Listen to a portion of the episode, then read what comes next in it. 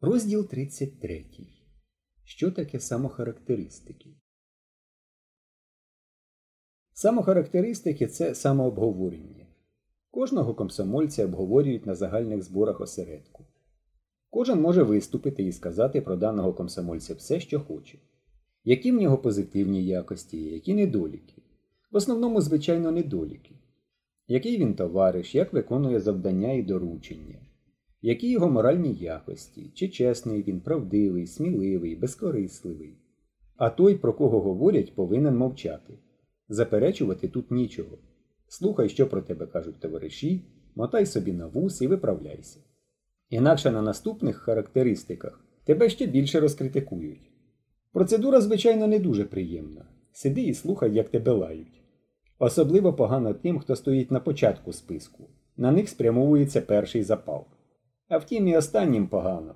Ті, кого вже обговорили, полегшено зітхнувши, навалюються на тих, хто стоїть в кінці списку. Але особисті рахунки ніколи не зводилися. Досить було відчути хоч би натяк на це, усі починали кричати Особисті рахунки.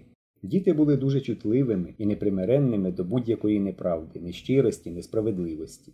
Та й у кого повернувся б язик сказати неправду тут, у колективі, перед лицем своїх товаришів. Усі побоювались самохарактеристик, навіть найкращі, найбездоганніші. Навіть такі, які нічого поганого за собою не знали. Навіть Мешко, Славик, Зіна Круглова, Наташа Бойцова, дуже добра і справедлива дівчинка. Всі хвилювалися перед самохарактеристиками. Кожен знав за собою той чи інший недолік, і кожен розумів, що товариші знають не тільки цей недолік, а й багато інших, яких він сам за собою не помічав. Але перед самохарактеристиками всі поводяться по-різному. Одні лишалися такими самими, якими були раніше, інші одразу змінювались до невпізнання. Наприклад, Генка.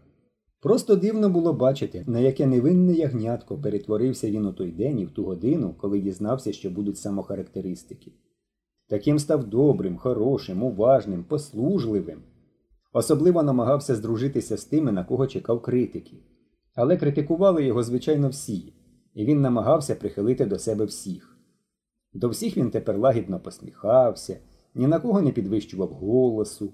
Якщо хто в чому провинився, то він захищав винного і говорив чого з ким не трапляється, треба бути терплячими до недоліків інших людей. І при цьому підлесливо дивився в очі тому, хто провинився. Запам'ятай, мовляв, як я тебе захищав. Навіть не на жері киту він двічі віддав свою порцію, посилаючись на те, що йому самому не хочеться їсти. Дієслова наказового способу зовсім зникли з його мови. Піонерам своєї ланки він нічого не наказував, а лише лагідно говорив Я б на твоєму місці зробив так. Або Це, звичайно, справа твоя, але на твоєму місці я зробив би так. Привітне і доброзичливе на твоєму місці не сходило тепер з його язика. І це Генка, самовпевнений Генка.